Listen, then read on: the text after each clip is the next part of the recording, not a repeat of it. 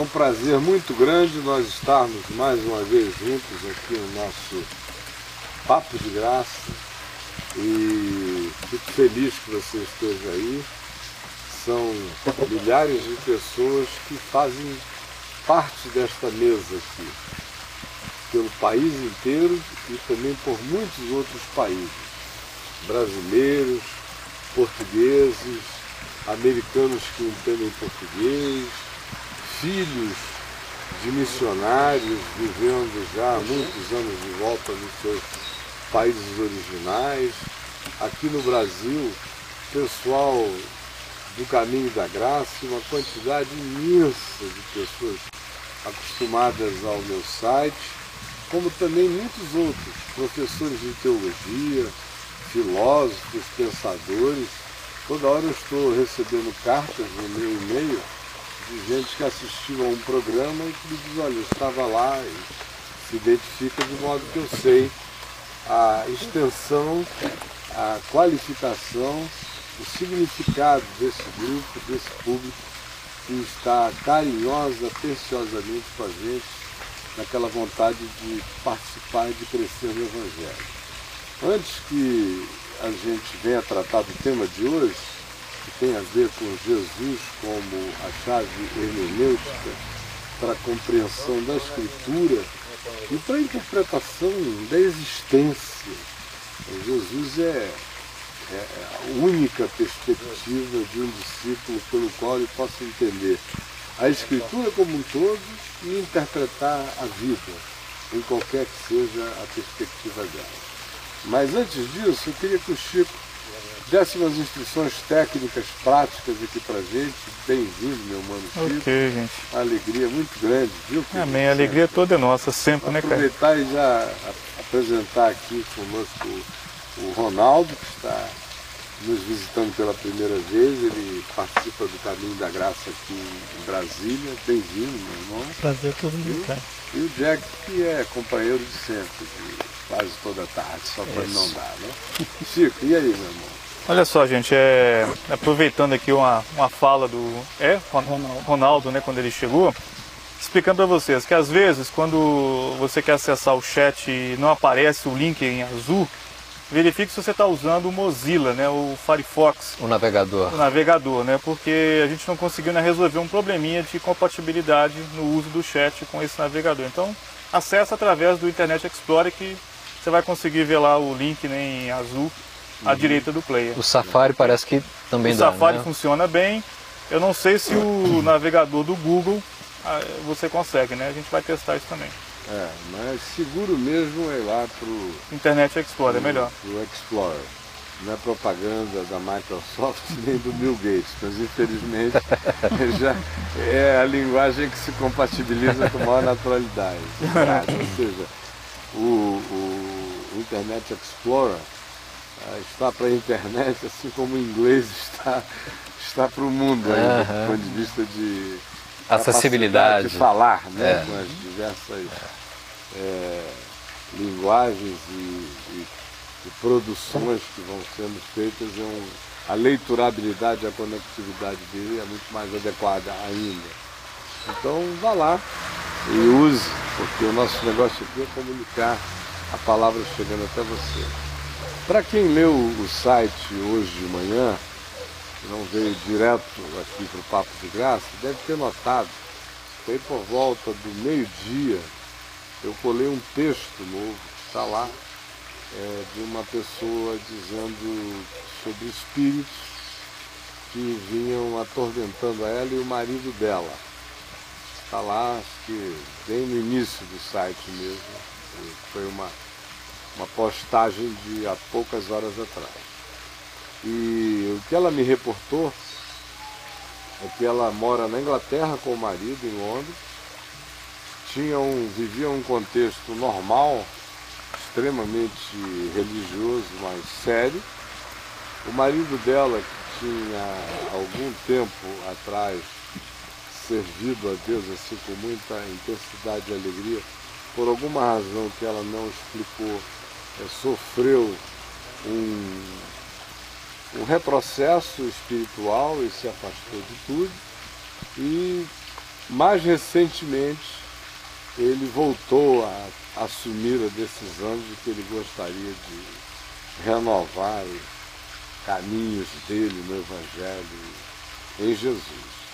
Aí ela diz, justamente agora, quando eu abri mão de todo o pacotão religioso, que eu estou entendendo o Evangelho e vivendo uma experiência de praticamente reconversão.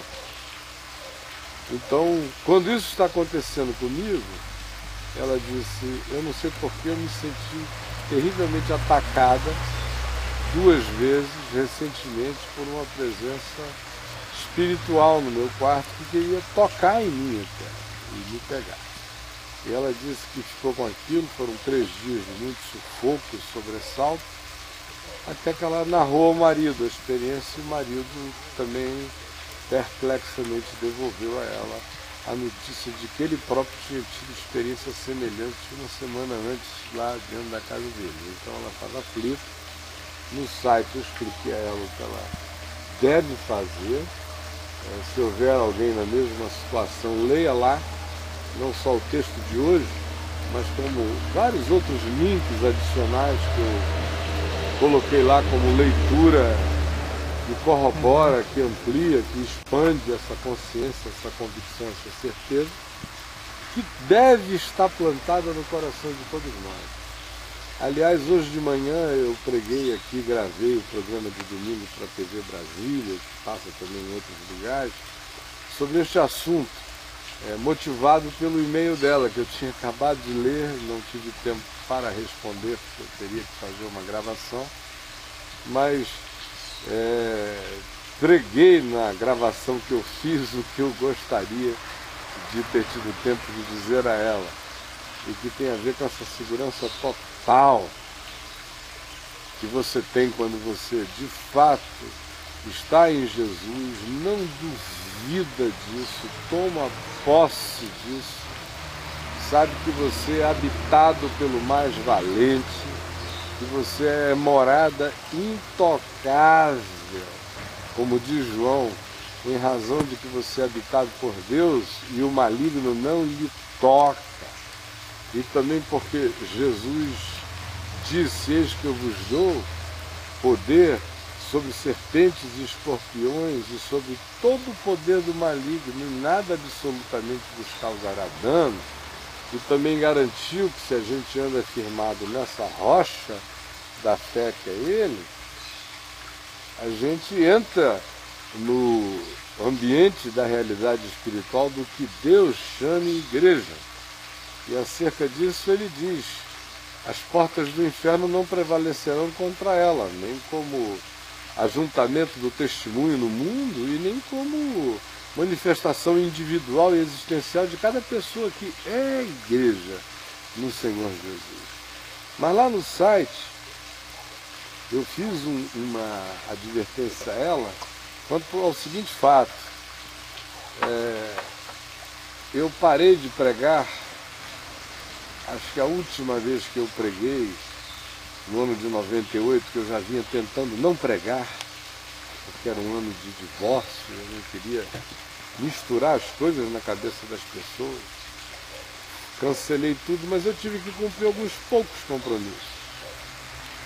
E um deles aqui em Brasília, no encerramento do Supremo Conselho da Igreja Presbiteriana do Brasil, em julho de 98, e um deles na Flórida, nos Estados Unidos, na Igreja Presbiteriana de Fort Lauderdale, onde eu tinha que pregar e não conseguia desmarcar, era uma complicação mesmo.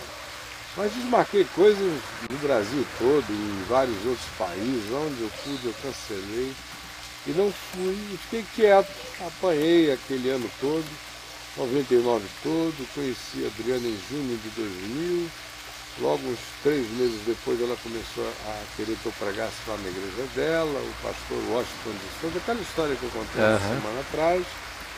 Mas eu me lembro que, um pouco antes do Café com Graça começar, alguns meses antes, onde já havia, embora não houvesse aquela motivação, porque eu estava todo quebrado, lanhado, ferido, e rasgado, em processo de cicatrização múltipla, não havia, obviamente, aquele ânimo para levantar e ir, né? É como se você estivesse em um estado gripal, assim, já de avançada tuberculose, aquela moleza quimioterápica que dá no indivíduo. Aquele estado, consciência lá, tudo lá, mas o corpo e a alma não acompanhavam. E numa daquelas conversas da gente, ela falou alguma coisa sobre o que ela achava que iria acontecer ao mundo religioso quando, com toda a tranquilidade e alegria, eu voltasse a pregar o Evangelho. E aí eu comecei a conversar, e ela também, foi muita coisa que houve, e eu abri um texto em Lucas, exatamente o texto de hoje de manhã que eu preguei na televisão, quando Jesus é acusado de expelir demônios pelo poder de Belzebu, pelos escribas, fariseus e saduceus, pelas autoridades da religião. Aí Jesus disse, olha, se fosse assim, Satanás seria como vocês, muito burro, né? Vocês é que se dividem, né? Uns com os outros e contra os outros. Mas ele não, ele tem um reino e ele mantém isso unido. Não tem guerra aí dentro, senão seria implosão. Então, se é pelo poder de Belzebu que eu estou expulsando, por que nos expulsam os nossos filhos? Foi também um texto que eu citei ontem aqui, mostrando que esse ato de expulsar demônio não tinha sido uma era inaugurada por Jesus. A diferença que deixava o povo perplexo era que era meramente com a palavra, era a autoridade, de sai e acabou. E eles, obviamente, ouviram essa pergunta e não puderam responder. Aí Jesus falou do pecado contra o Espírito Santo, e aí virou o caldo inteiro, entornou a cumbuca toda na direção deles, melou a mesa toda. Quando ele disse, olha, o que está acontecendo com vocês é semelhante ao que acontece quando um espírito imundo sai de uma casa. E aquelas coisas territoriais e perversas que a gente já conversou aqui em outras semanas.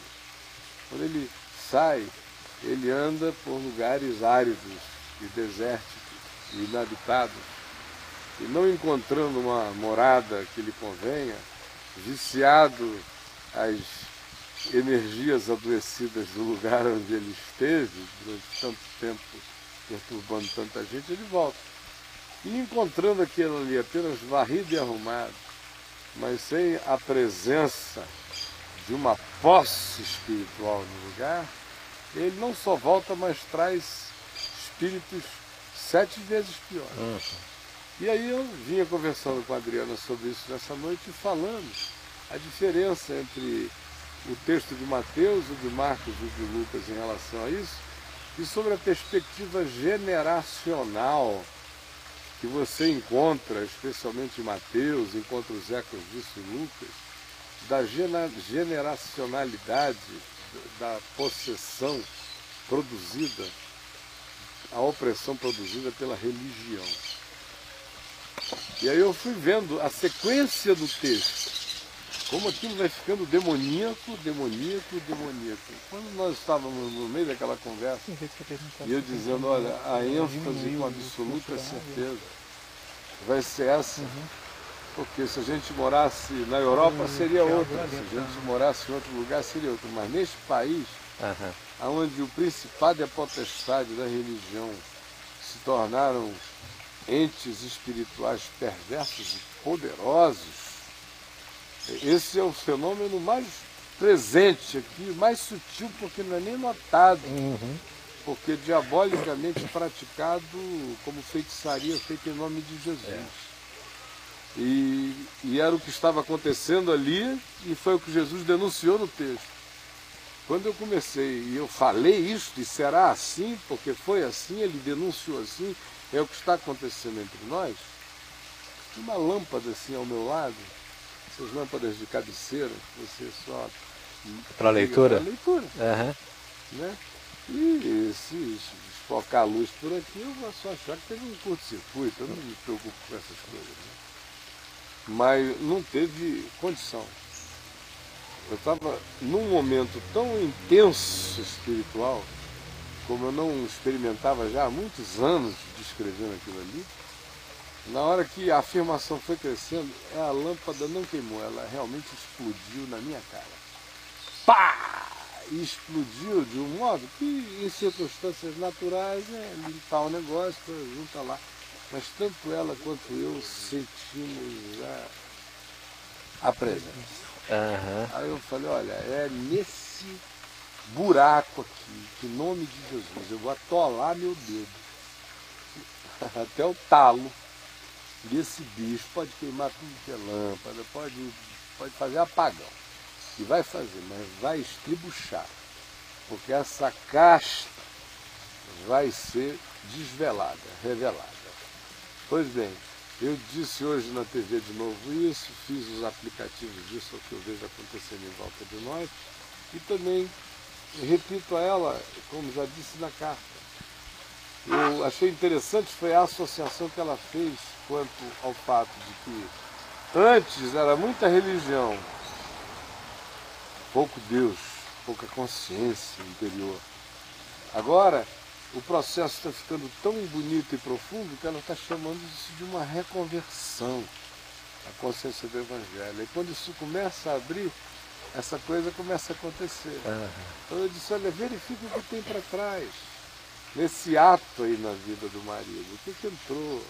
Ou entre eles mesmos, o que se acentuou nesse período? Ou não ignore as consequências espirituais de determinadas rupturas que a gente faz em relação a determinadas estruturas que estão supostamente benzidas pelo cristianismo, mas que viram poderes demoníacos na mente e na alma das pessoas.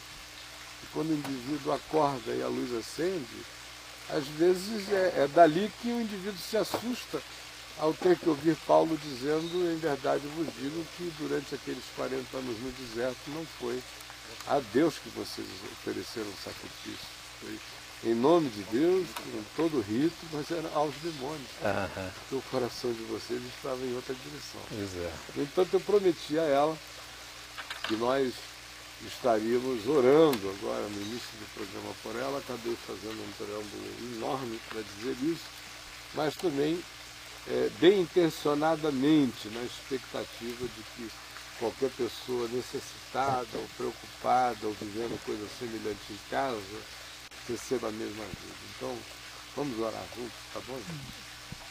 Senhor Jesus, nós nos ligamos em fé, em amor, em certeza, em confiança aos nossos irmãos queridos lá em Londres, que estão deixando para trás carapaças e cascos pesados e antigos, iniciando o caminho da leveza do Evangelho, do fado, do manso, do serviço manso, do fardo leve, na obediência a Ti, que és manso e humilde de coração.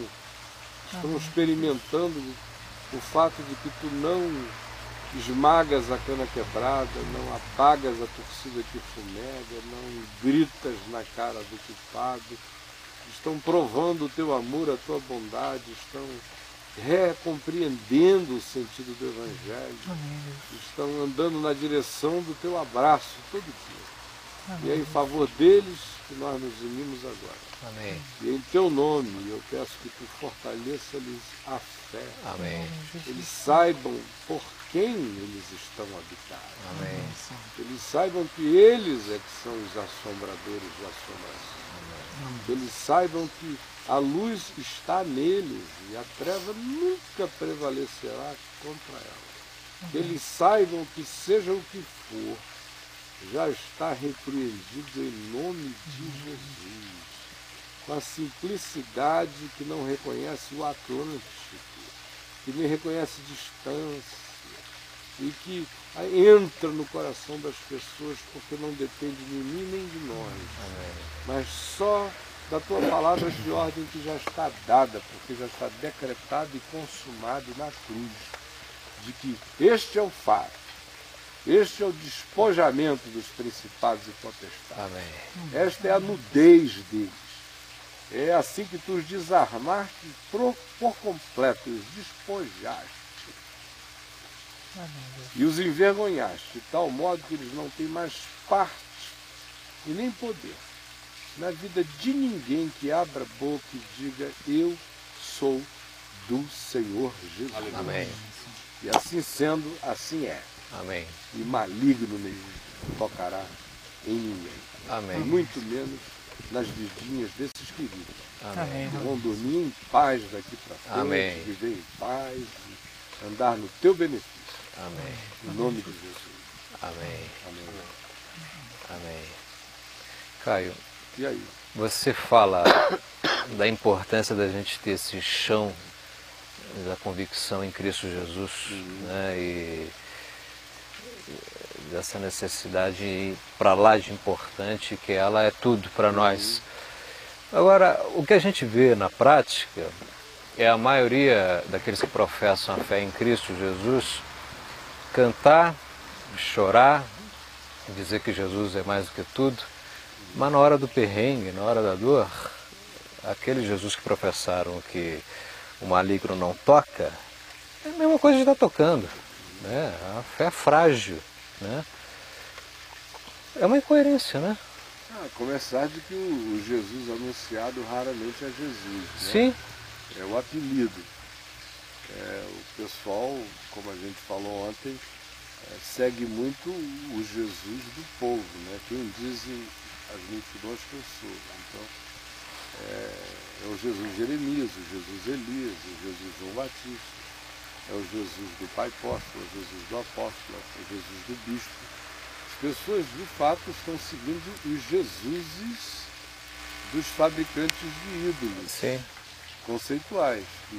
Criam o seu Jesus de pacote, batizam-no com aquele nome, gritam com aquele nome, fazem todas as ginásticas e praticam todos os estereótipos, fazem todas as mímicas, fazem todas as coreografias cristãs, pagãs, performáticas, que já estão institucionalizadas como uma identificação do que seja fé cristã. Então, praticam essa utilização de simbolização de gueto e jogam qualquer conteúdo, viaja ali para dentro. Uhum. É um tubão só. Sim. O Jesus é um tubão na goela dos crentes. Entubaram o pessoal, tubo Jesus. Ó, o tubo é Jesus. Aí todo mundo entubado. Agora, o que o cara põe ali dentro, meu amigo, nem a avó dele sabe o mingau que ele está enfiando. Né? Então, não é vida em Jesus, não é nada em Jesus, fica esse bando de gente precisando de cobertura espiritual. Porque é mais uma outra coisa, porque o que se está ensinando às pessoas? É de que elas não têm segurança em si mesmas, em Cristo. Não tem.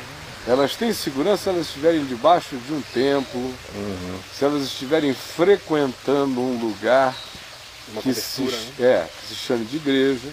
De preferência, se lá houver alguém que estenda os braços e diga: vocês estão sob a minha cobertura espiritual e apostólica, enquanto vocês estiverem sobre a minha cobertura, vocês estarão seguros. O que é um sequestro, primeiro é mentira, não é verdade. Ele sabe que não é verdade, a mulher dele sabe que não é verdade, a hemorroida dele sabe que não é verdade. Ele sabe. Mas como o povo não sabe, essa é a coisa do bruxo, que segura todo mundo naquele medo ali. Aí vão ficando. Como? Nem eles conhecem a palavra, os que estão dizendo isso. Não conhecem mesmo. E os que conhecem e dizem isso, já que ficaram no estado de tamanha perversão e má intenção, porque só um indivíduo mal intencionado, conhecendo a palavra, faz uma coisa dessa para as pessoas. De modo que o interesse inteiro não é na libertação das pessoas. O interesse é nos alívios periódicos. Que é para o indivíduo continuar vindo. E aí ele renova a catarse, a sensação psicológica de alívio. ao mesmo tempo em que ele aprofunda o medo em relação ao fato que, se ele se distanciar dali, algo mal haverá de lhe acontecer. Ora, uma pessoa vivendo nesse esquema, é casa varrida e ornamentada, foi o que Jesus disse aos judeus dos dias dele, saduceus, fariseus, religiosos e tal. Vocês são casa varrida e ornamentada. Quer dizer, o que vocês têm é mobília moral, mobília ética, mobília comportamental, vocês têm essas decorações. Agora, físicas. O povo anda ignorante assim porque não conhece as Escrituras? Não lê a palavra. Tá. Entendes o que lês? Você não acha que essa indagação, para se tornar fato, como é que ela se torna fato num país onde se lê pouco? Ainda mais, como é que ela se torna fato onde no povo cristão ainda não se lê quase nada? Olha, entendes o que lês? Lês o quê? Aquela mesma estatística que você mencionou ontem do Paião, que dentre os pastores nossos hoje, 56% não leram as Escrituras por inteiro. Nenhuma única vez. Nenhuma única vez. Porções. Né? Quem dirá com o espírito correto. Né? Exato. Aí não é essa diferença. Entendes o que leis? A nossa mente não pode ficar pensando que a gente está falando de alfabetização. Isso. Né? Nem de mobral. Aham. Né? E nem de capacidade de juntar A com B e dizer A, botar um O depois e falar abo. Não é disso. Porque a mulher de Pedro não sabia ler. Todo mundo não existia isso aqui há muito tempo. Não, isso aqui é brincadeira. Papel. Isso aqui é computador do século XVI. Tá? Porque é só isso. Computador do século XVI não está aqui para ser cultuado, assim como esse laptop também não. Nós estamos falando de imaterialidades. Conquanto o texto que deu origem a essa questão, seja Atos 8, com o etíope, superintendente do tesouro de Candace, dos etíopes, estava voltando de Jerusalém para a Etiópia, depois de ter adorado pela influência que os cultos e a mentalidade religiosa judaica tinha sobre os etíopes desde o tempo de Salomão, uma outra história antiga e longa, ele vai voltando, lendo Isaías 53,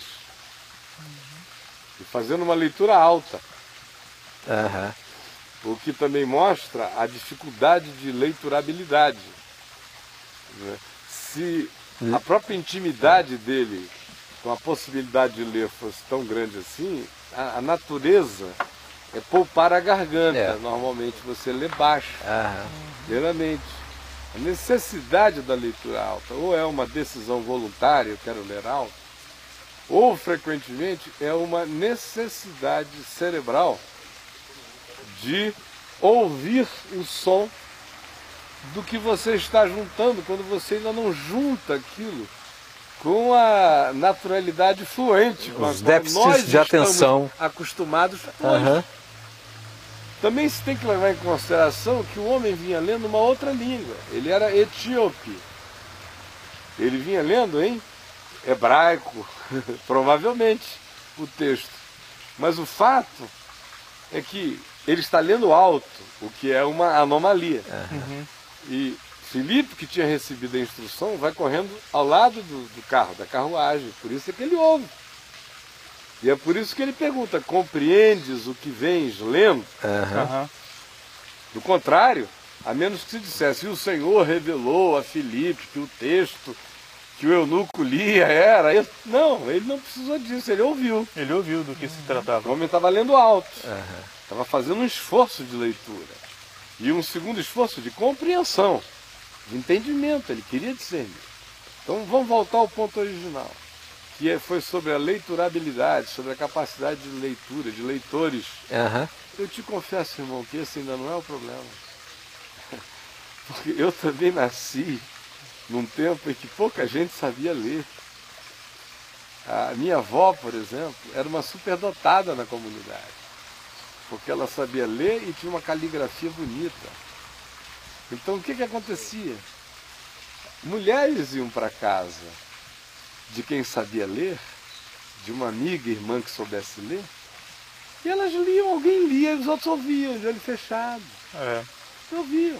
Outra coisa. Isso era uma tradição, né? Os templos, as reuniões nos templos, liam a Bíblia. Ou seja, era normal no passado que alguém que frequentasse regularmente uma reunião lesse a Bíblia o ano inteiro, ou sozinho, ou na reunião pública. Porque muitas reuniões públicas seguiam aquele método de 3 capítulos do Velho e 1 do Novo, de modo que durante o ano eles publicamente liam. A maioria carregava o livro, mas a maioria não tinha nem compreensão de português para entender até a literatura em si, que é meio complicada em algumas versões. Imagine no passado. É. E as versões na linguagem de hoje nunca pegaram a essência. É, nunca pegaram para os crentes antigos. Né? Elas foram feitas naquela intenção de vamos facilitar a compreensão, substituir mancebo por moço, substituir o varão, que já tem gente pensando que pode ser outra coisa, por homem. Vamos substituir concupiscência. É, concupiscência por desejo, beneplácito, por boa vontade. Por boa vontade, enfim, todas essas coisas, mas não pegou, né? Porque até exageraram na primeira tradução, aí ficaram, então, Pedro xingou Jesus, aí já foram para o outro lado, ficou assim meio banal. O que dirá a Bíblia na linguagem de hoje, né? Ficou muito patético. Ficou sem poesia. Né? Ficou, não precisavam ter feito daquele jeito. Né? É fácil fazer uma parábola, sinceramente, do Novo Testamento. É verdade. É fácil, fácil. 3, 4 versões, não precisa nem muita preocupação com o grego, com o hebraico, se você tiver consciência da mensagem, é fácil fazer, bonita, bem feita, limpinha, clara, sem mutilar nada, deixando as pessoas entenderem tudo, mas nunca foi feita assim. Então, tem algumas melhores hoje em dia, né? E outras nem tanto. Mas esse não é um impedimento, porque eu me lembro dos analfabetos conhecendo as Escrituras. Quando Jesus, a gente abre em Lucas... A coisa é o ouvir, né? É, a ênfase de Romanos 10. A fé vem pelo ouvir, e pelo ouvir a palavra de Deus, mas era gente que estava ouvindo a palavra de Deus. Hoje tem gente ouvindo o nome de Deus, o apelido de Jesus, mas não a palavra de Deus. É. Quando a gente está aqui em Lucas, depois da ressurreição, no episódio de Emaús, o episódio de Emaús termina dizendo: então o próprio Jesus expôs o que a seu respeito constava em todas as Escrituras, começando de Moisés, fazendo alusão ao Pentateuco, do Gênesis para frente, foi mostrando nos Salmos e nos Profetas, em todas as Escrituras, o que constava a seu respeito. Ora, aquelas pessoas que estavam andando naquele caminho, por mais versadas que fossem na escritura do Antigo Testamento, com certeza absoluta, elas não tinham aquilo de modo enciclopédico guardado na cabeça, como a maioria dos apóstolos não tinha. Sim. Né? Quem tinha dentre eles era Paulo, por criação, por educação rabínica. Os outros estavam pescando, estavam fazendo outras coisas. Cara, não sei Eles ouviam o texto da sinagoga. Não sei se tem a ver, mas, por exemplo, você falou um pouquinho da questão do eunuco. Não sei se teria um link, mas o Jota levantou uma questão aqui. O Jota lá da Flórida, o Joel.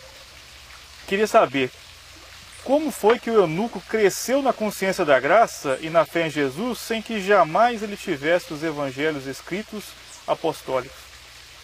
Teria mais ou menos a ver com isso que você está querendo... Eu acho que quando Jesus expôs o que a seu respeito constava nas Escrituras, no Novo Testamento, como a gente o conhece, veio a ser ajuntado séculos depois.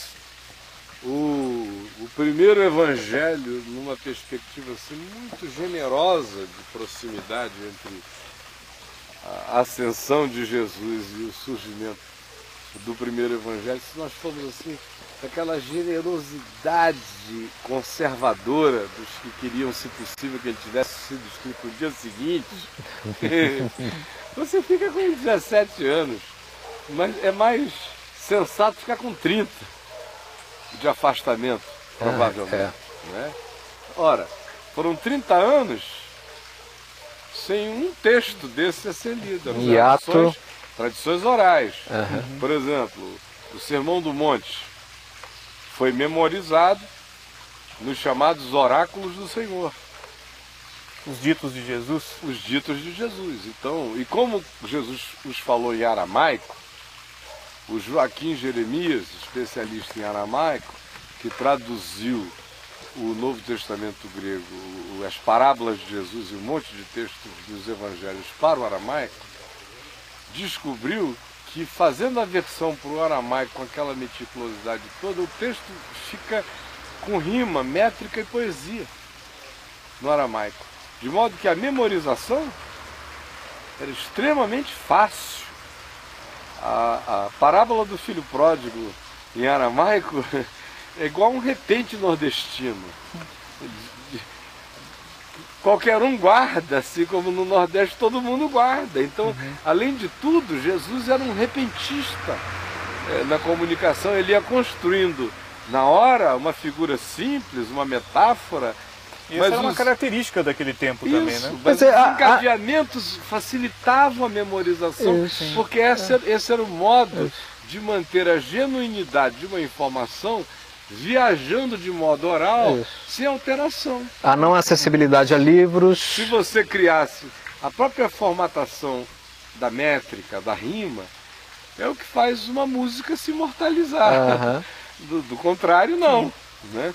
Então, voltando à questão da leitura física, ela é importante, mas ela nunca foi essencial. Se ela tivesse sido essencial, nós não teríamos tido o Novo Testamento, que, à exceção de Paulo e provavelmente dos escritores de Hebreus, os demais foram crescendo na compreensão do Velho Testamento por causa de Jesus. Por causa de Jesus. Do contrário, meu irmão, nulidades, que o pessoal fica pensando que Pedro estava jogando rede lá no mar a vida inteira e dizendo, lê aí Jeremias para mim, para me alimentar enquanto eu estou... Minha devocional! Nem saber disso, como a maioria deles. Okay. Então, pois não, querido. Dentro de Provérbios a gente encontra que a sabedoria está nas ruas, está nas praças, procurando quem é que quer ser sábio. Essa palavra... que entendes o que lês, seria ela não verbal, manifesta do Espírito, para o Espírito? Eu acho que você está fazendo uma viagem muito existencial, porque ela tem objetividade, essa questão. Não é? Conquanto a dimensão do Salmo 19, aplicado por Paulo em Romanos 10, faz com que o salmo, que era um salmo só da natureza, comunicando a glória de Deus ao homem, e a voz de Deus, que no Salmo 19 se faz ouvir por toda a terra, e as palavras que se fazem ouvir até os confins do mundo, são atribuições da mesma coisa que Paulo diz em Romanos 1, porque toda a criação, todas as coisas criadas, né, manifestam o eterno poder de Deus, os seus atributos e a sua divindade, de modo que os homens se tornam inesculpáveis pela campanha de evangelização da natureza, como eu escrevi semana retrasada. Né? Mas Paulo vai mais adiante, viola todos os princípios hermenêuticos fixados pelas hermenêuticas cristãs e pega o texto de Atos, do Salmo 19, e o aplica em Romanos 10, fazendo com que a pregação da natureza se torne equivalente ao significado da pregação verbal do Evangelho, quanto a excusar ou inexcusar os homens. E aí, nesse caso, não é a pregação da natureza. Nesse caso, a natureza é só a mídia, é só o mensageiro porque a voz que se fez ouvir foi a dele, que é a mesma que se faz ouvir quando alguém com sinceridade prega a Escritura e alguém com sinceridade ouça a palavra. Tanto que ele fala, né? Ele diz que a mesma ouviram. Voz. É. É. Se faz ouvir. Se então, fez ouvir. Não dá para negar esse fato. Então a gente tem que dizer, olha, a hermenêutica de Paulo não serve para nós, então vamos abolir Paulo do Novo Testamento.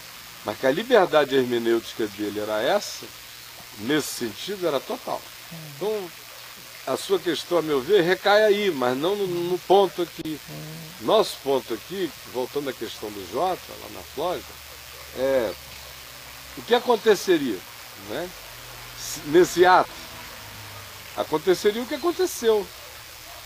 Eles não tinham Mateus, Marcos, Lucas, João, não tinham nada disso. Eles eram o processo. Eles foram aprendendo o Velho Testamento enquanto o livro de Atos dos Apóstolos foi sendo vivido. Porque até mesmo o que Jesus ensinou a eles sobre si mesmo durante aqueles 3 anos, frequentemente o Evangelho diz, mas isto ainda lhes estava oculto, não podiam compreender.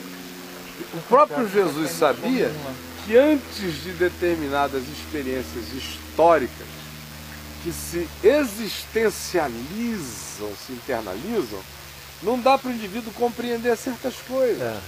Portanto, Jesus estava dizendo que era a experiência interior que haveria, a experiência interior com a palavra que ele estava anunciando e que se transformasse em fé nele, enquanto ele estava ali, e posteriormente, quando ele já não estivesse, a palavra pregada que em ouvida se transformasse em fé no coração de quem ouvisse, era um elemento essencial e primordial até para abrir o entendimento para as demais coisas.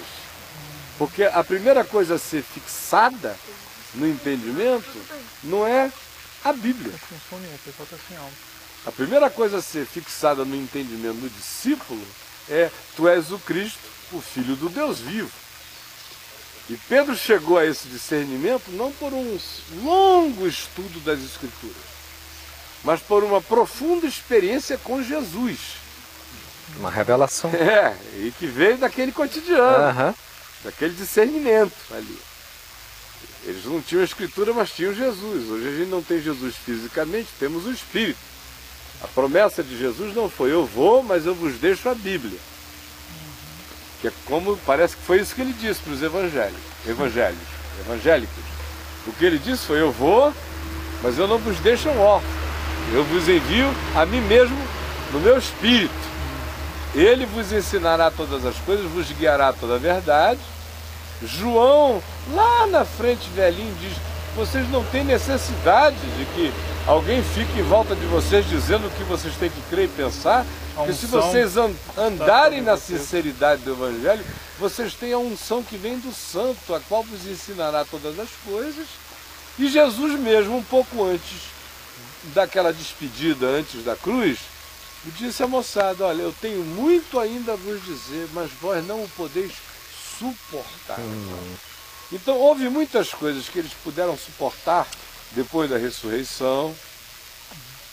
Houve muitas coisas que ficaram para depois. A confiança em Jesus no vento é uma coisa tão fabulosa no espírito, que é vento, que é nada, que é intangibilidade, o ruá. A confiança dele no vento é muito maior do que qualquer coisa. A confiança dele, na presença dele indiscernível, é até mais poderosa do que a confiança dele na presença tátil dele, porque ele disse aos discípulos: olha, convém-vos que eu vá, vai ser melhor se eu estiver dentro de vocês.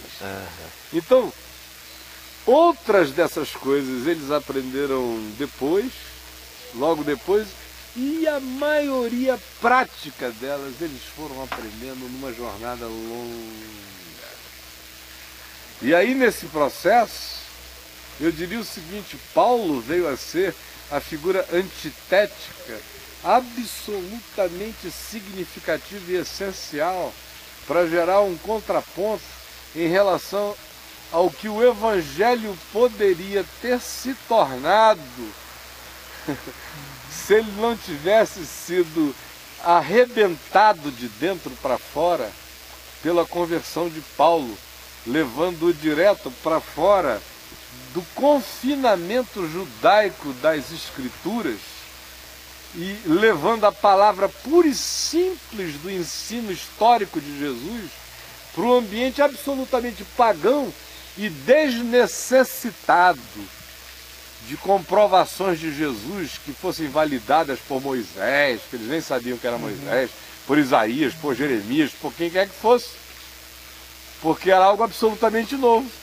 Então a chegada de Paulo reinventa a própria pregação, porque você veja, lê as pregações de Pedro e de outros feitas em Jerusalém num contexto cheio de judeus e de sacerdotes.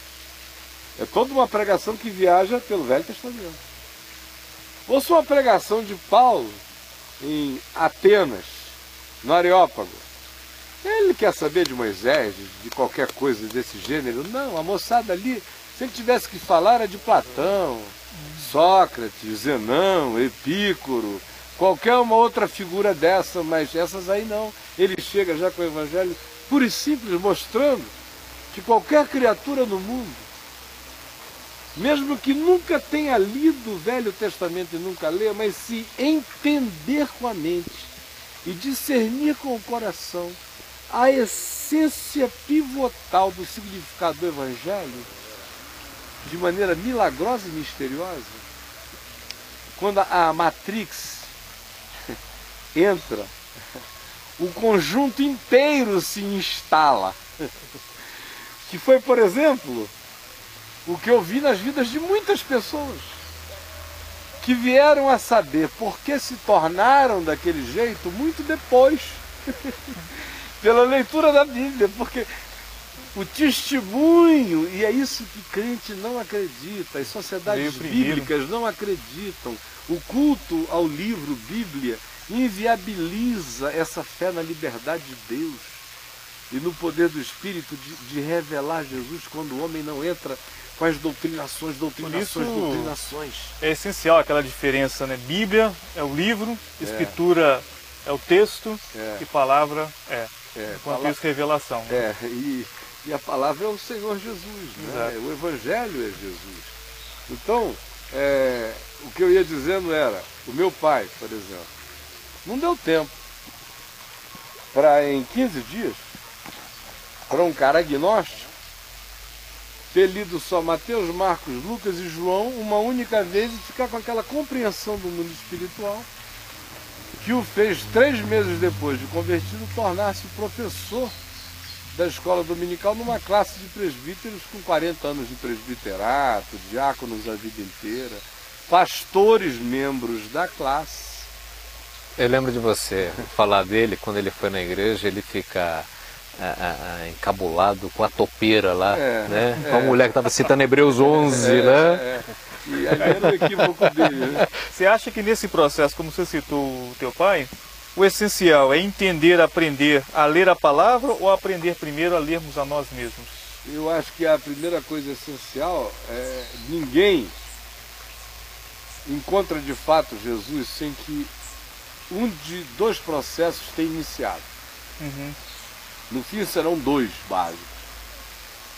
Ou o indivíduo encontrou Jesus e se enxergou, ou o indivíduo se enxergou e encontrou Jesus. Jesus logo, né? Porque senão ele fica doido, né? Então, você vê, por exemplo, Paulo encontra Jesus e se enxerga. Sim. Pedro se enxerga e encontra Jesus. Retira-te de mim porque eu sou um pecador. A autopercepção, todavia, que ele teve, foi gerada pela realidade sensível que ele teve de que ele estava diante do outro, do santo, do absoluto. Retira-te de mim que eu sou um pecador. Ele se enxergou aí. Paulo não teve essa iluminação. O que ele tinha era a luz das trevas em ânimo dele. Foi o estupro celestial que reinterpreta na cabeça dele tudo que tinha sido acumulado durante 28, 30 anos de ensino. Mas ainda assim, Paulo ainda passou por um processo, né? Porque eu acho que esse ato imediato de Deus lhe trouxe um rasgo na existência realmente, que ele fez abrir o entendimento. No entanto, a gente o vê chegar em Damasco, ir à sinagoga e pedirem a ele para testemunhar, porque a primeira coisa que ele dá é um testemunho. Aí logo depois a gente vê aquelas mudanças verbais de Lucas, né? Sim. Aí ele começou a afirmar, aí logo depois diz que ele começou a mostrar concatenadamente, logo depois diz que ele começou a mostrar com exatidão, logo depois diz que ele persuadia, logo depois os inimigos dizem, esse que persuade, ele ficou quase irresistível. A cantada evangelizadora ficou irresistível. Não, porque foi um processo interno também, que nele foi acontecendo da mesma forma. Enquanto ele externalizava, aquilo ele vinha como... A diferença foi a solidão. É que os outros ficaram num processo comunitário em Jerusalém e foram entrando numa indigestão de reflexão sem a mobilização da missão. Que só vai acontecer na morte de Estevão, quando eles são jogados fora, semeados pela soberania de Deus, dispersos. E ainda vão relutar para ver se pregam ou não. Paulo já é nascido com fórceps, como ele mesmo diz em 1 Coríntios 15, né? Trauma, nascido fora de tempo, foi arrancado, já nasceu fora do útero de Jerusalém, já nasceu fora do útero do confinamento sacerdotal, embora ele tivesse originalmente sido mais do que qualquer um outro, já nasceu fora da geografia daquele ambiente, não ficou sob a tutela e o ensinamento dos apóstolos, teve aquele carinho de Barnabé já inicial, que algumas tradições antigas os tornam primos, Paulo e Barnabé. Não é? Ninguém pode afirmar isso porque não está dito na escritura, mas são tradições muito antigas que os colocam nessa relação de parentesco. Mas depois ele diz, escrevendo aos Gálatas, que ele ficou 3 anos na Arábia, no deserto, na vida ermitona. Aí ele volta e diz, olha, eu não aprendi nem de carne nem de sangue. Você acha que essa solitude de Paulo reforçou isso, então? Ah, totalmente. Porque ele tinha o encontro inquestionável com Jesus, que é mais poderoso do que qualquer coisa, ilumina tudo, ele compara isso nos textos dele, nas outras cartas, quando ele faz alusão a essa experiência do encontro dele com Jesus, ele só vincula isso a coisas épicas do passado da Escritura, né? A criação do mundo, você vinha andando em trevas, e o mesmo que disse haja luz e houve luz resplandeceu nos nossos corações. Quer dizer, ele cria um Gênesis. A experiência dele indo para Damasco foi um Gênesis, foi o começo do mundo, a mesma palavra me iluminou. Escrevendo do deserto, escrevendo a Tito, ele usa outra figura assim épica, extraordinária. Ele diz, transbordou a graça de Deus. Quem me chamou a atenção para isso, pela primeira vez na vida, foi o John Stott, conversando comigo num barco, quando ele me mostrou que no grego era uma palavra usada para arrebentar uma represa, né? E é uma coisa poderosa. Ele disse, olha, eu era uma represa. E a graça veio e explodiu essa represa. Você observa o outro. Outra metáfora dele é o parto por fórceps. Todos tinham nascido de nascimento natural, os outros apóstolos. Aconteceu no cronograma. Eu é que nasci fora da hora, fora de tempo. Fui arrancado por um trauma. Fui puxado pelo parteiro celestial à força. Então esse é o primeiro elemento pivotal. É essa batida aí dentro. No caso dele, houve o Barnabé, que andou, que sabe lá Deus o que o Barnabé compartilhou com ele, o que o Barnabé tinha dentro de si, tinha muita riqueza, a gente vai vendo depois. Existem pessoas, comentaristas, que inclusive atribuem a epístola aos hebreus a Barnabé. Né? Pois bem, aí dali ele vai para essa solitude de 3 anos. Só que ele vai com essa solitude carregando, diferentemente de Pedro, Tiago, João e outros, que não tinham tido um treinamento rabínico qualificado e nem de natureza alguma, que provavelmente ouvisse as escrituras apenas aos sábados na sinagoga. Paulo não, era debruçado de manhã, de tarde e de noite, desde criança aprendendo isso. Agora esse acervo do Velho Testamento é todo relido por ele a partir de Jesus, e ele faz disso vendo Jesus como a chave hermenêutica. Porque a diferença, eu já te dou a palavra. Ontem, quando a gente anunciou aqui que o nosso tema seria esse, alguém me escreveu, já é a terceira pessoa que me escreve, assim, carinhosamente, mas assim com uma energia meio ofensiva.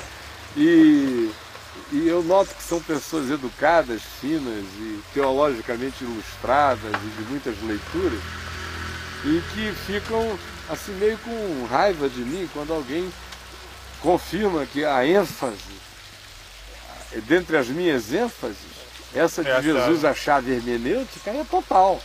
Aí parece que eles ficam com raiva, como se eu tivesse inventado esse negócio. Aí alguém já me escreveu... Mas é porque o valor deles maior ainda é o manual de hermenêutica, né? Aí eles chegam e me dizem, não, mas Lutero disse que isso e aquilo. Eu sei. Eu sei antes dele saber, eu já sabia disso. Aí ontem alguém me disse, mas Barth disse que Jesus é a palavra. E daí? João começa o evangelho dizendo, ele é o verbo, então e daí? Dizer que Jesus é a palavra, não se disse nada ainda. É uma informação. É uma informação. É uma informação utilíssima. Agora, quem de fato entendeu essa informação até as vísceras, existencializou isso? De todo... Olha, já não tem barganhas a fazer. Não tem barganhas a fazer com a lei de Moisés. Pega tudo que é escrito de dívidas, joga fora e puxa a descarga. A fé vem pelo ouvir a palavra de Deus, assunto. Não é isso aqui. Não é leitura da Bíblia necessariamente. Por isso ele diz, a lei, então, o fim da lei é Cristo. É Cristo. A justiça de todo aquele que crê. Então, pegar o pacote inteiro, jogar pá, aí alguém diz, tá legal, Barth fez, amém, eu acho até que fez. Em muitos aspectos. Vai pegar o rito inteiro do cristianismo e jogar pela descarga. Fez? Não fez. E pode ir pegando as outras coisas que não fez, porque levar até as últimas consequências é uma coisa que, sinceramente, eu vi Paulo fazer. Quem discerniu que Jesus é a chave hermenêutica para a compreensão das Escrituras, mesmo que Jesus tenha dito que ele era, mas ficou na obscuridade do entendimento. Quem discerniu na prática foi Paulo, que dentre eles todos era o mais versado no texto, disparado. E foi ele que teve a coragem, quando a gente lê Colossenses capítulo 2, ele dizendo, olha, pegou e jogou tudo fora. O que a gente tem que ver, imaginar esse homem na solitude da Arábia, com os textos que ele tinha, com os que ele conseguia e com tudo mais, e ele lendo tudo a partir do que estava consumado, feito, acabado, realizado, definido e peremptoriamente estabelecido para todo sempre, sem mudança, e jogando fora. Jogando fora, é um exercício de jogar fora e ao mesmo tempo de dizer, não, isto aqui preserva o espírito da revelação. Então, o processo dele é ler isso, o que ele fez das escrituras hebraicas, é ler isso a partir desse trauma que ele teve na revelação em Cristo. E da consciência posterior que ele obteve dos conteúdos do Evangelho. Sim, que lhe foram porque passados. O que se faz hoje é o contrário. É procurar aí Jesus. Né? Ele faz a leitura inversa. Né? E ele lê a partir de Jesus. Não tem nada a ver com chegar e dizer assim, por exemplo, nosso amigo Lutero. Ah, vamos jogar Ruth fora, porque Ruth não fala de Jesus. Mas para mim também, não fala de Jesus. Agora, a minha pergunta é, mesmo não falando de Jesus, tem alguma coisa no texto de Ruth que desabona o espírito do Evangelho? Se tiver, para mim fica, se não tiver, não fica. Então uma questão é mais profunda do que foi para Lutero. Sim. Como é extremamente mais prática, a meu ver, do que foi para Barth. Ela tem a praticidade que você encontra em Paulo. E a coragem desgraçada que você tem dele, de chegar e dizer, carrega o espírito, fica, não carrega, vai. Há coisas que a gente joga o pacote inteiro, se quiser pode rasgar mesmo e jogar fora, não terá mais utilidade, a não ser para provar, para um judeu legalista, né? Como ele estava desgraçadamente perdido mesmo, porque disso aqui ele não ia escapar. Uhum. Agora, se fosse qualquer outra pessoa no mundo que não estivesse impressionada com isso aqui, o processo inteiro poderia seguir adiante a partir do Evangelho para frente, no coração de qualquer um. Os crentes trabalham com a seguinte categoria. Parece que para um indivíduo se tornar um cristão, antes ele tem que virar um judeu. Ele tem que virar um judeu para ele se converter. Entrado nas escrituras hebraicas e tudo. Com todos os problemas de um judeu do Velho Testamento, para quem sabe ele se converter. Isso era no passado. Agora é... Vamos deixá-lo judeu mesmo, porque fica melhor, é mais prático. Aí, bota o que para fica mais prático. Não vamos bandeira um... e isso é tão normal, né? Então, só concluindo, a gente tem aqui, no caso de Paulo, essa ruptura que joga coisas fora, que sustenta outras, que interpreta outras à luz desse espírito, e tem mais do que isso. Você tem os cortes práticos. Você tem as rupturas práticas. Você tem as não barganhas práticas. Uhum. Você tem tudo isso sendo feito em razão dessa pedra angular que estava ali posta dentro dele. E as rupturas e as não negociabilidades foram intensas na vida do homem. Daí eu me admirar tanto, por exemplo, quando a gente chega em Atos 15, que é um momento de concílio. Está Paulo mandando ver lá, entre os gentios e os ecos, chegando aqui com toda forma de interpretação errada, né? E ódios crescentes entre judeus e entre cristãos, judeus ainda aferrados aos movimentos litúrgicos ou legalistas ou cerimoniais, ou seja lá o que fosse, interpretando Paulo equivocadamente. Quando ele chega lá, vocês vejam, naquela... primeira visita, onde ele pega a carta, ele e Barnabé para voltar, acalmando o coração dos crentes, porque aqueles pitbulls de Jerusalém tinham ido de cidade em cidade dizendo que se o pessoal pagão, gentil, que tinha se convertido ao Evangelho, não guardasse toda a lei do Velho Testamento e as cerimônias e tudo mais, eles, Jesus não era suficiente, eles estavam perdidos. Então, para Paulo, isso era uma declaração equivalente a que o pessoal de Jerusalém tivesse negado a fé. Tamanha era a radicalidade dele, ele não brincava com isso. Escrevendo aqui aos Efésios, qual é o clamor dele? Olha, eu estou aqui apanhando, levando tarugo de todo lado, cacetado de todo modo, para que a glória do Evangelho permaneça entre vocês. Não negociem com a moçada, não façam concessões, senão vou ter corrido em vão. Eu estou apanhando isso tudo para que a fé no Evangelho possa ser uma fé não presa à cultura judaica, à lei judaica, à religiosidade judaica, possa ter a cara da saúde da experiência cultural de vocês, porque é para o mundo inteiro e não tem nada a ver com esse pedigree passado. Não negociem, porque vocês são a minha glória e a minha coroa no dia de Cristo Jesus. Fiquem firmes nisso aí, não voltem atrás. Esse é o desespero dele. Então, voltando ao nosso querido Jota, né? Paulo, a meu ver, é a exceção desse indivíduo que já tem esse arcabouço de um conhecimento inteiro, pega Jesus como a chave hermenêutica, é o primeiro absolutamente lúcido do que está fazendo, relê a escritura inteira nessa perspectiva. Coisas saem, coisas ficam, outras coisas ficam porque carregam o espírito dessa afirmação.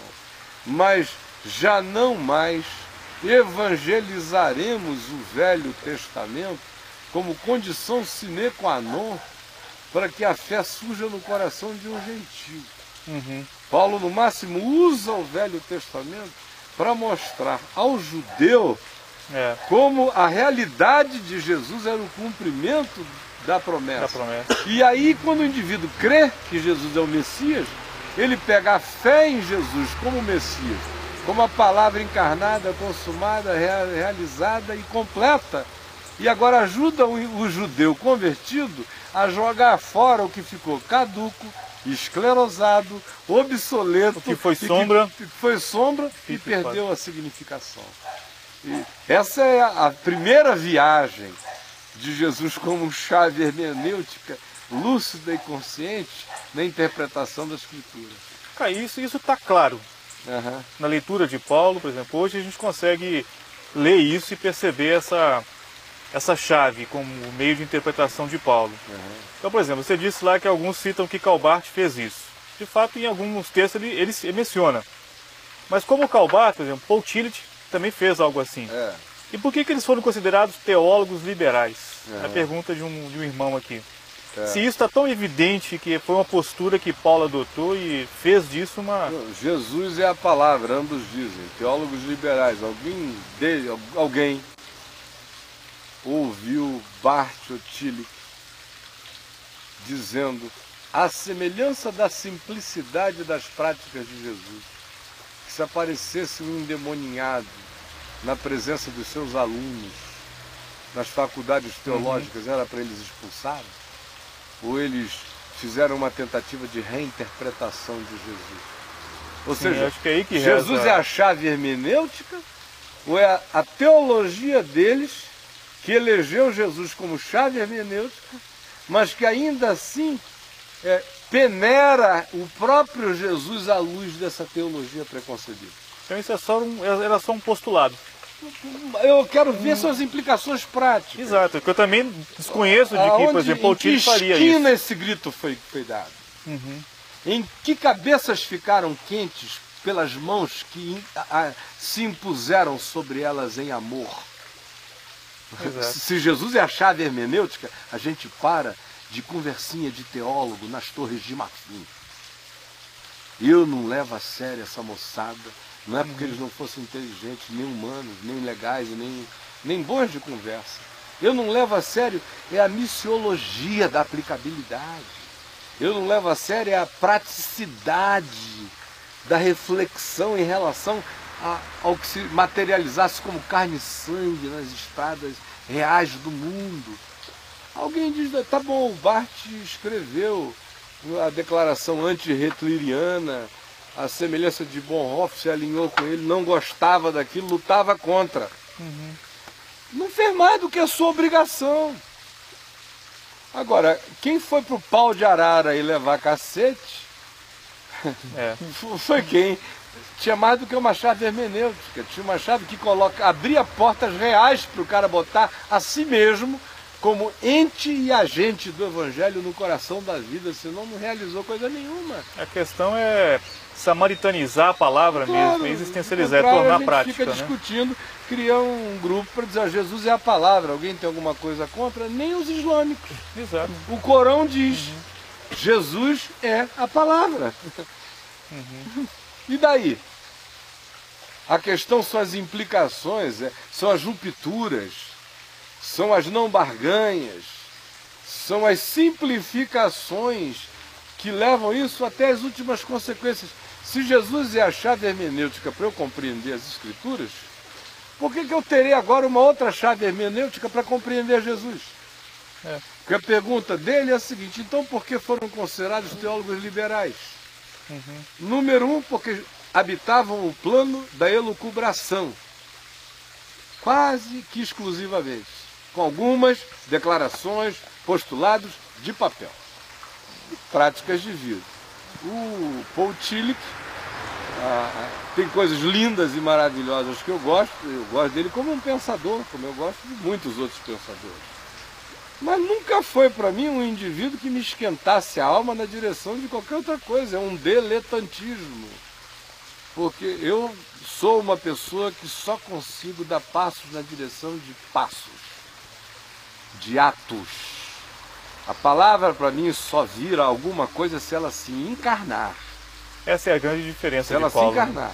Do contrário, Jesus é a palavra, Jesus é isso, é só aquilo, verborragia. É a minha dogmática em torno de Jesus como verbo. Tudo qual lindo, Jesus, tudo bem, né? Um Jesus intelectualizado. Agora, só plano do é um Jesus que tem que sofrer a minha interpretação. E como eu sou um alemão educado, apesar do Hitler estar cheio de bruxaria, mas eu não boto a mão na cabeça de ninguém, não digo sai demônio, porque eu não creio nisso. Esse assunto já está demitificado. Isso já foi feito uma outra leitura. Essa é a palavra que eu lembro, é desmitificar, né? Demitificação. Isso. Então, já está demitificado, e agora a percepção é outra. Então, quem é a chave hermenêutica de quê? Uhum. Quando Jesus é a chave hermenêutica, é ele que me lê. Eu não só leio a Escritura, eu leio ciência a partir dele. Eu leio sociologia, eu leio antropologia, eu leio psicologia, eu leio os encontros humanos, eu leio a mim mesmo a parte dele. E tudo mais se sujeita, não à minha interpretação sobre Jesus como palavra, porque esse é que é o pulo do gato que o pessoal não quer enxergar. E acaba a dicotomia. Sabe o que é isso, cara? O pulo do gato não é esse, é o seguinte, é de que eu não preciso mais nem interpretar a palavra. A palavra está interpretada nele. O verbo se encarnou. O software virou programa andante. Uhum. Virou gente.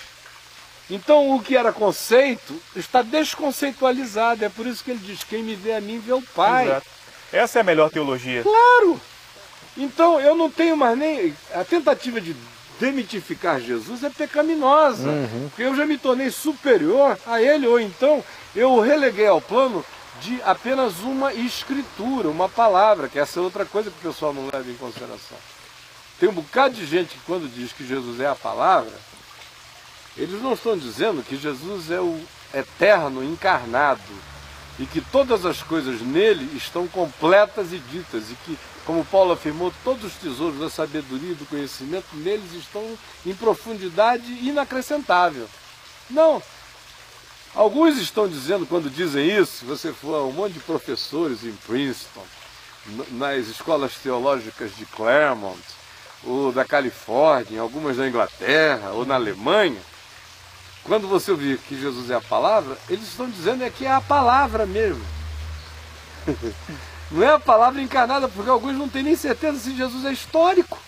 Essa é...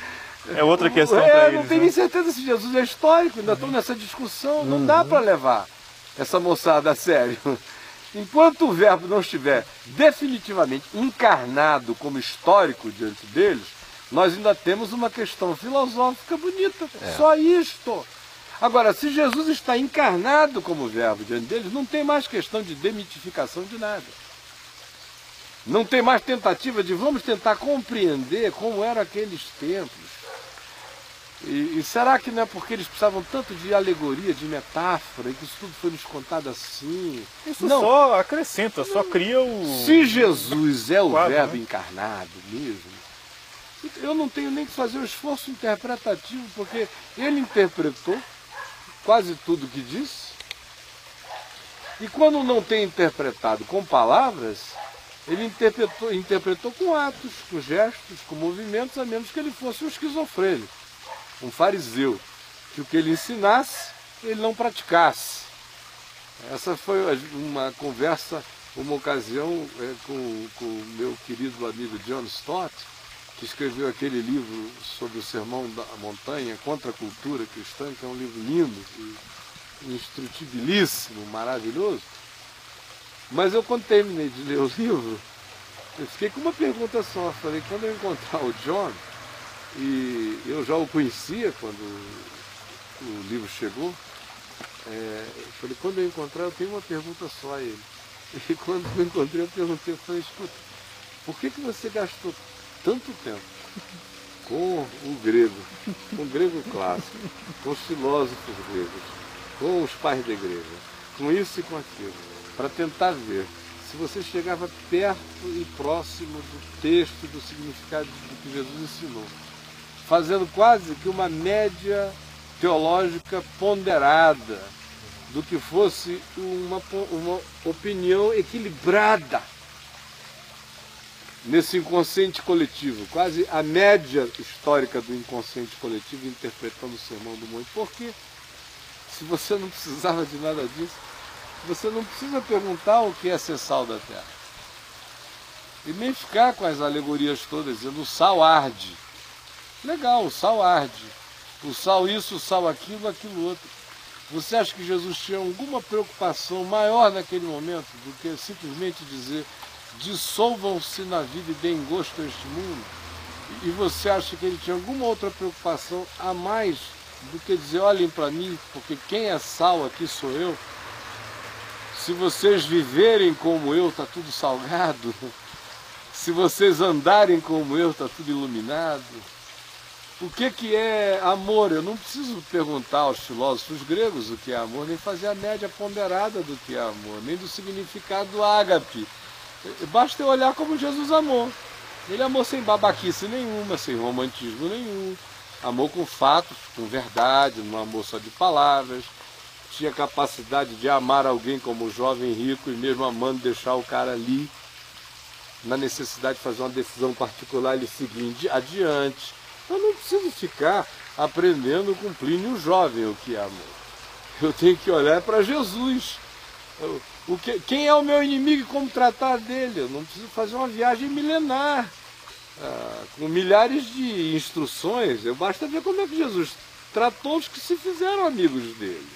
Uhum. Isso tudo está aí. É uma simplificação tão grande que desemprega os teólogos. Uhum. Essa é que é a verdade. É. Desemprega um monte de coisas. Não há interesse em levar as pessoas a entenderem por elas mesmas o que elas estejam lá. Olha só, isso que você falou, acho que responde bem a questão que um colocou aqui. Ele perguntou o seguinte: muitos, na tentativa de estabelecer uma hermenêutica cristocêntrica, aí eu queria abrir um parênteses, que essa hermenêutica é nada mais do que estabelecer o postulado. Jesus é a palavra, mas não vai além, né? E estabelecer uma teologia sistemática onde Jesus é a figura pivotal. Sim, é. Ainda não é se a chave é hermenêutica. Exatamente. Aí ele fala, né, que... O pessoal confunde tudo, não me entenderam até agora. Exato. Porque ele coloca, nessa tentativa, alguns incorrem no erro de exagerar nas alegorias. Uhum. Aí ele pergunta, quais seriam os cuidados? Você já respondeu. Cuidados, já respondi. Exato. Em Jesus você tem parábolas aplicadas ao cotidiano, à vida. Uhum. Né? Você praticamente não vê Jesus lidar com categorias alegóricas. Você não vê, você vê Jesus lidar com metáforas. Exato, comparações, mas parábolas, reais, né? Comparações. Pardais, lírios. Não, está tudo aqui. Né? A dona de casa existe, a dracma existe. Ele não está dizendo que a dona de casa é a igreja, como Scofield, gente de linhas dele, ou antes deles todos, o pai disso tudo, Orígenes, das alegorias cristãs, poderia fazer, porque aí fica uma leitura onde aí que você não tem mesmo Jesus como chave hermenêutica, você tem o Steven Spielberg como emulador da sua produção teológica. Não é? Aí tudo pode virar qualquer coisa. A alegoria é um barco furado. Para mim, a única alegoria no Novo Testamento explicitamente declarada como alegórica, que eu leio com tranquilidade, é a de Paulo? É a de Paulo em Gálatas 4. É porque muitos vão cair para isso. Mas o Paulo fez uma alegoria. Mas ali... Aquela de Gálatas 4. E ele estava trabalhando o tempo todo com as categorias históricas. Ele pegou muito mais, foi arquetipias. Modelos arquetípicos. E que ele chama de... Estas coisas, irmãos, são apenas uma alegoria para nós hoje. Mas de fato ele está trabalhando com modelos arquetípicos, dizendo essa Jerusalém daqui não é a nossa, essa aqui gera para a escravidão, essa aqui não é a Sara celestial, essa aqui é o jeitinho de Abraão, é uma agar terrena, é uma escrava. E ele está trabalhando com essas categorias, mas você não vê nas cartas dele ele saía abundando nenhuma forma de alegorização. É verdade. O tempo todo ele ia trabalhando com questões reais e quase nunca preocupado com os elementos da antiga aliança. Ele os evoca quando a necessidade é inevitável.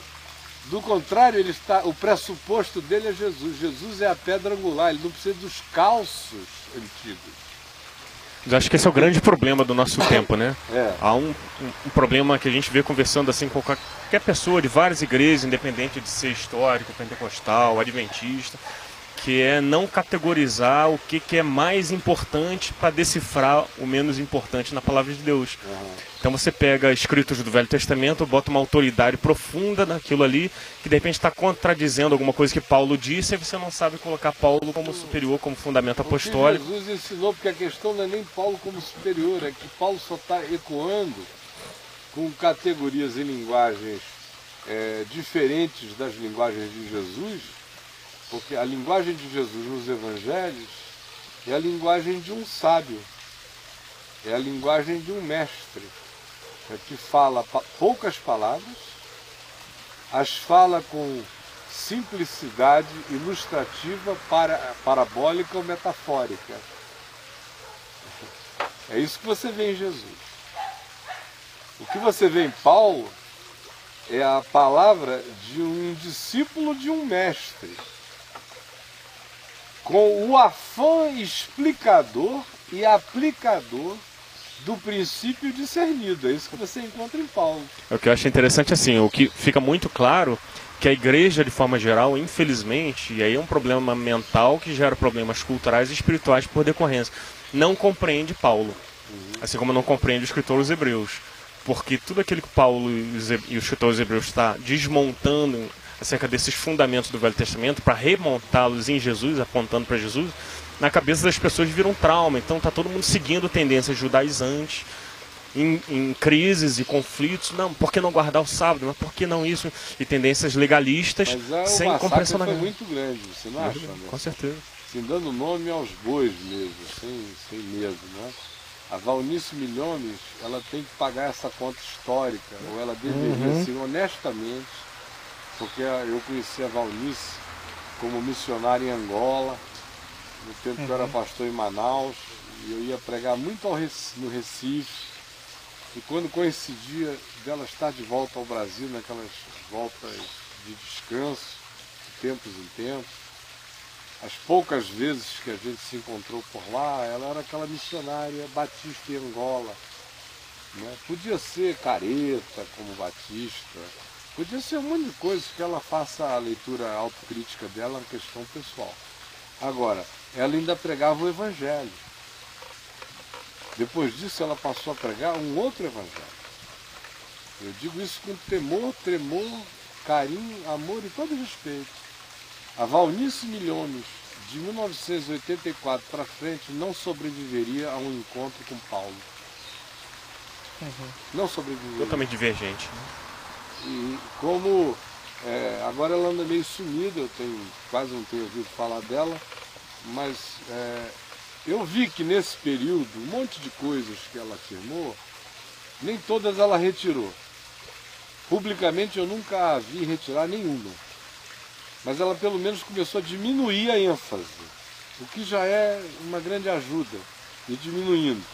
Seria muito bom e sadio para ela e para todos, é que se ela já não crê, ela só não silencia apenas, ela vem e diga: me perdoem, durante 20 anos eu ensinei isto errado, eu fiz disso uma bandeira, eu briguei por isso, eu saí no braço quase por isso, seria saúde para ela e para muita gente. É. Mas ela precisa assumir que, assim como Kenneth Hagin é o pai dessa bostalhada toda que entrou por aqui de conteúdo teológico de prosperidade, de neurolinguística, de autoconfiança, de alienação do evangelho.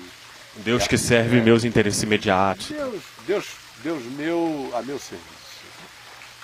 Assim também a gente precisa assumir que a sincretização definitiva da igreja evangélica brasileira foi feita pelo Edir Macedo, embora tenha havido alguns preceptores, e a Valnice precisa assumir que o grande processo de judaização das igrejas evangélicas no Brasil tiveram nela o seu maior porta-voz, E alguns que continuam até hoje com ênfases exageradas, exacerbadas, adoecidas, que não sobrevivem ao encontro com o Evangelho puro e simples, como eu disse, não sobrevivem a um encaramento com Paulo.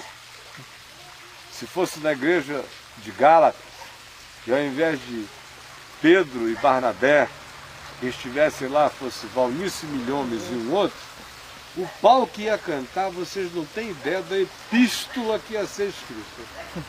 Ia fazer de Gálatas virar um conto da carochinha, porque Pedro e Barnabé não tinham caído em dissimulação tão grande quanto ela, e esses todos caíram também.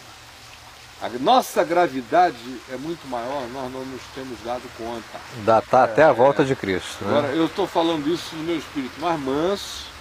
Gostaria muito que ela estivesse me ouvindo, ou se alguém que a conheça bem, aconselho a assistir esse programa na sexta-feira que vem, quando ele vai ser repetido às 21h, que ela vai ver que a minha energia de carinho, de amor, eu sempre a tratei com todo carinho e consideração, com todo amor.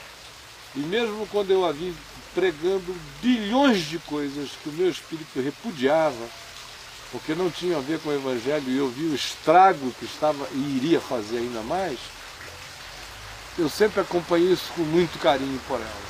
E eu tenho uma grande gratidão para com ela, apesar de todas essas divergências, eu sei que ela me ama muito, que ela me respeita muito, e que ela tem gente ali próxima dela que tem um carinho imenso por mim.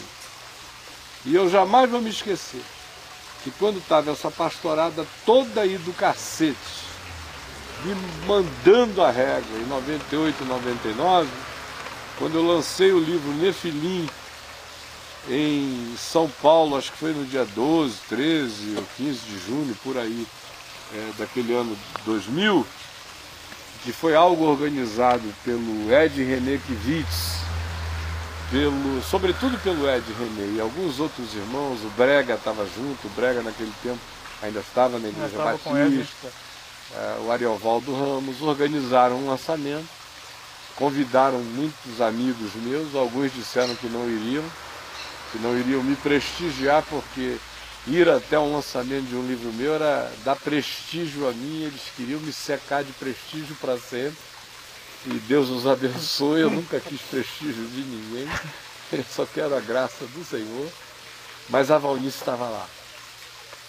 Ela e as principais amigas e assessoras.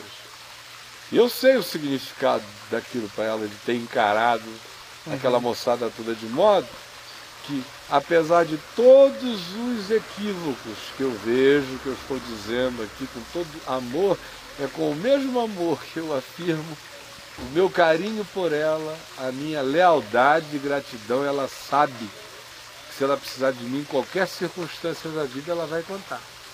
Agora, não é por causa disso que eu vou deixar de dizer que eu acho que ela embarcou numa canoa furadíssima, e eu espero em Deus que ela não parta com esse engano na cabeça. Não vai acontecer nada demais, amém, porque ela é do Senhor. Mas ela está perdendo o privilégio de associar a voz dela em plenitude máxima ao Evangelho da graça de Deus, proclamando essa boa nova de liberdade, que só alcançou como pernambucana, nordestina, que não é judaica, que é comedora de rapadura e de farinha, porque foi segundo a ordem de Melquisedeque, e não segundo a descendência de Abraão, muito menos segundo a ordem levítica. Isso é tão simples de entender. Nosso tempo se esgotou. Vocês em casa me perguntam, eu não chego a ser um paurador frívolo, como a escritura diz, né? Porque eu não estou falando frivolidade. Mas, de fato, eu, quando começo a falar alguma coisa do Evangelho, eu vou ficando assim meio surtado. Não existe nenhum desejo de monopolizar informações. Então, nem aqui, nem ali, nem em lugar nenhum. Mas acho que vocês que me conhecem, sabemos disso. Eu já sabia que essa é só um... Eu acho que as questões que hoje rolaram aqui no chat, acho que no seu todo foram bem explicadas, né? E ficou muito claro para muita gente aí. Que bom. Né? Então acho que todas as questões foram respondidas aqui. Amém. E amanhã a gente está sem o nosso programa, infelizmente, né? Eu Se eu pudesse, eu faria sábado e domingo, é tão gostoso. Mas as mulheres... Você quiser lembrar o pessoal, o Evandro pediu para que você lembrasse a turma aí que domingo você está na catedral, o Vando lá do Rio. 3 avisos que eu tenho esquecido sistematicamente, né? Número 1, moçada do Rio de Janeiro, domingo de manhã eu vou estar dando uma aula, uma classe conjunta na Catedral Presbiteriana do Rio, de 9 às 10 horas da manhã. Aí há um intervalo de 15 minutos, 10h15 começa a segunda reunião da manhã, e eu prego nessa reunião de 10h15 a meio-dia e meia, de modo que você é meu convidado para estar lá. Logo depois, meu filho Davi deve me levar de lá direto para o aeroporto, Santos Dumont, a gente vai comer uma comidinha lá no 14 Bis, e eu vou pegar um avião para chegar aqui em Brasília 4h30 da tarde, tomar um banho rápido. E esse é o segundo aviso. À noite, com a graça de Deus, eu estarei lá no Teatro La Salle no domingo. E o terceiro e último aviso é: vão lá no site e olhem bem essa viagem escatológica a Israel em agosto. É tudo explicado. Se você puder vir, quiser vir, tiver como vir, receba meu convite assim pessoal para vir. Mais do que isso, tente formar grupos, amigos, reunir pessoas. Vá lá, veja e se instrua. Todas as informações necessárias, os contatos, tudo que você precisa saber está lá. Vá lá, pense nisso seriamente. Se você puder vir, para mim particularmente será um grande prazer. Obrigado, gente. E olha, eu espero que você volte outra vez. Você fez uma pergunta, foi uma pergunta interessante, eu acabei dizendo que o nosso tema naquele momento era um outro, mas quando você quiser, volte, meu mano, é um prazer, tá? Então, paz com todos e Deus nos abençoe. Amém, gente, obrigado. Tchau, tchau. Bye, bye.